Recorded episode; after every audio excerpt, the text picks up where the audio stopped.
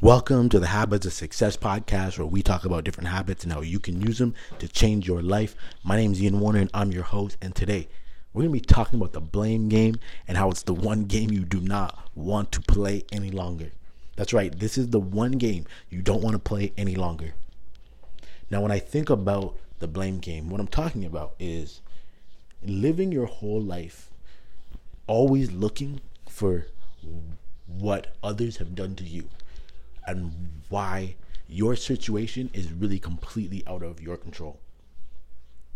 Now, this isn't a friendly conversation. This isn't one people tend to like because the way you have to leave it understanding is that your life is a direct result of the choices you've made. Now, understand this. Everyone has a childhood, and a lot of what happens to you during your childhood, you really it's, it's a lot of it's out of your control, right? You just get dealt the parents and the the, the situation with your guardians that you're that you're dealt with, and that definitely creates situations for people where it just alters how your life can play out in many different ways. But here's the thing: everyone, once they become an adult, they reach a place, they reach an age where it just becomes really hard to keep blaming things on other people. You eventually have to own your own life, or else what will happen is you will go your entire life never taking responsibility for anything that you ever do. And as long as you do that, you can never be successful. You'll never win. You'll never be successful. Now, the way I learned this actually helped me to go on to make the Olympic team in 2012.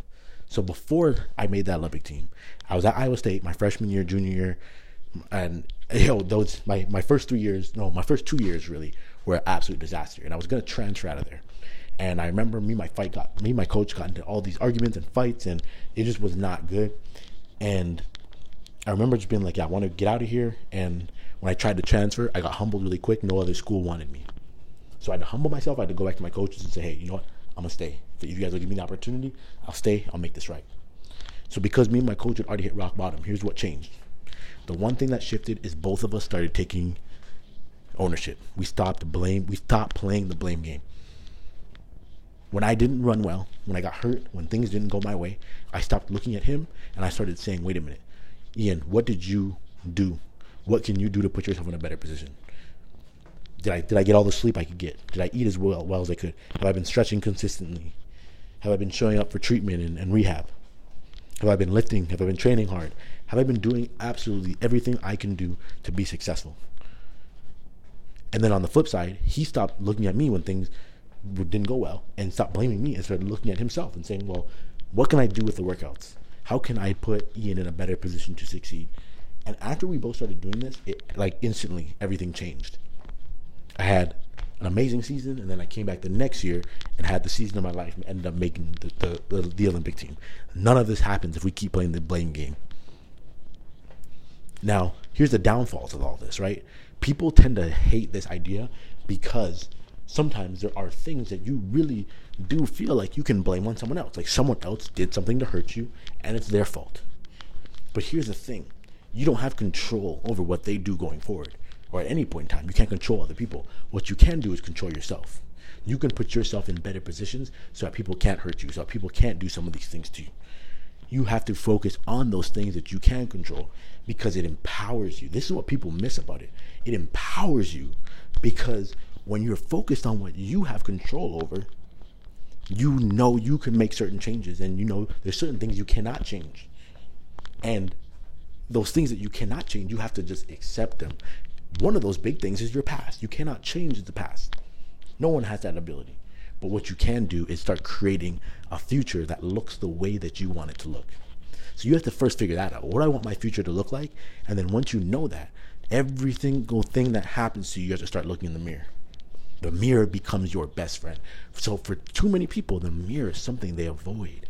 You don't want to look at yourself. You don't want to see the log in your own eye, as the Bible says. You don't want to look in the mirror and see your fault. You don't want to look in the mirror and see where you continually come up short. Instead, you just want to look at other people and say, oh, well, this person did this, this person did that, this person did this. And then, because every time you point that finger, right, and you've heard this, it's cheesy, but it's true you got fingers pointing right back at you, right? You always play some role in it. there's very few situations where something is 100% someone else's fault. There's always something you've done. There's always something that you could have changed. And the more you start doing this, the more you start realizing this. And you know, Will Smith has a beautiful video that talks about this. I always reference this. And he talks about the difference between fault and responsibility. You see, when something is somebody else's fault, that may be true, but it's your responsibility to take care of your life. No, your life isn't anybody else's responsibility. Nobody's going to care about your life like you care about your life. No one should care about your life like you care about your life.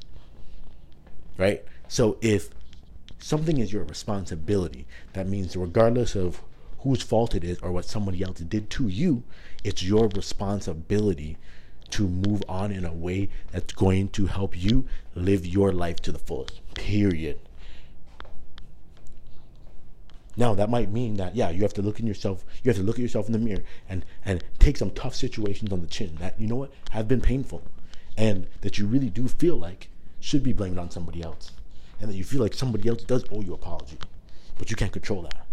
What you can control is what you do going forward, and it is up to you to own and wield that power with everything that you have. The blame game does not create successful people. I cannot tell you how many people I've met doing so well in life, and I very rarely hear them pointing fingers, pointing fingers, pointing fingers, pointing fingers. They take action and they focus on what they can control. They don't just sit around complaining about politicians. Instead, they go and recruit people to vote for a certain person.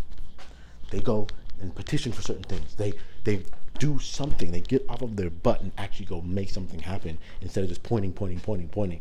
They take things into their control and do what they can. And if you want to be successful, you're gonna have to do the same thing as well.